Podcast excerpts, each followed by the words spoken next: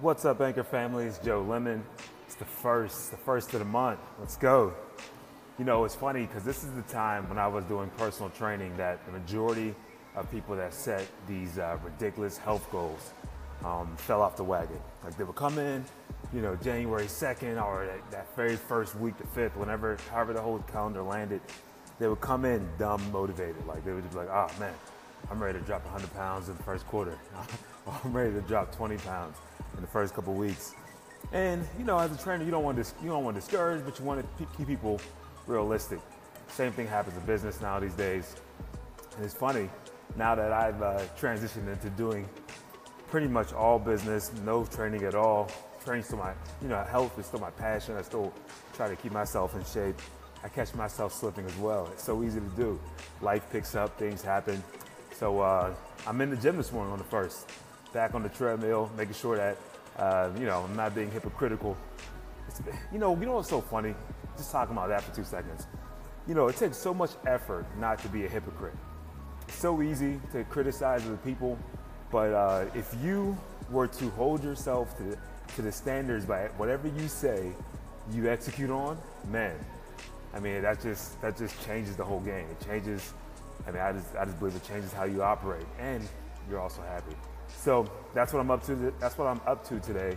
I set these uh, these these uh, aggressive Q1 goals, just like a lot of my former clients. Uh, everything around health, relationships. Um, just got all these goals I'm doing. Podcasting's out. Just did another episode uh, yesterday. I was down in San Diego met a great dude, Sean. Sean owns this uh, Cali Comfort barbecue food, and man, we chopped it up. It was one of my longer episodes. I normally do my episodes for the Real Value Exchange podcast. They only keep them normally less than 30 minutes, but I mean, Sean was just so relaxed and comfortable, and we had some great conversation talking about marketing for small businesses, talking about how his how he markets for his restaurant, and really even digging in, really start digging in the actual weeds a little bit with how um, having a podcast for his restaurant is really getting him more exposure. And, you know, um, that kind of brings me to my whole thoughts today around podcasting and networking. So I'm going to do, I'll do a separate segment. I'll be right back.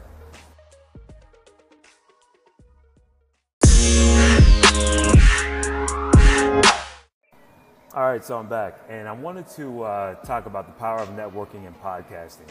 So one of the biggest things that my one of my guys told me from back in Atlanta, he was like, "Look, man, you don't understand. Podcasting is dope." And this, he was doing it, uh, and he had a consistent show he was doing for about, I guess, probably three, four years ago. He was doing this, and so still pretty early in the game, but you know, earlier in podcasting, and um, you know, he was just meeting all types of people, like meeting people that, as he would say, he had no business actually having a relationship with. And I was like, oh, that's cool, that's cool. And, you know, I didn't really get it as a full spectrum. But if you're ever trying to level up the people that are around you, or you just want to try to see uh, how people operate in, in, different industries, different industry leaders operate, and it's like, okay, how do you how do you meet those people?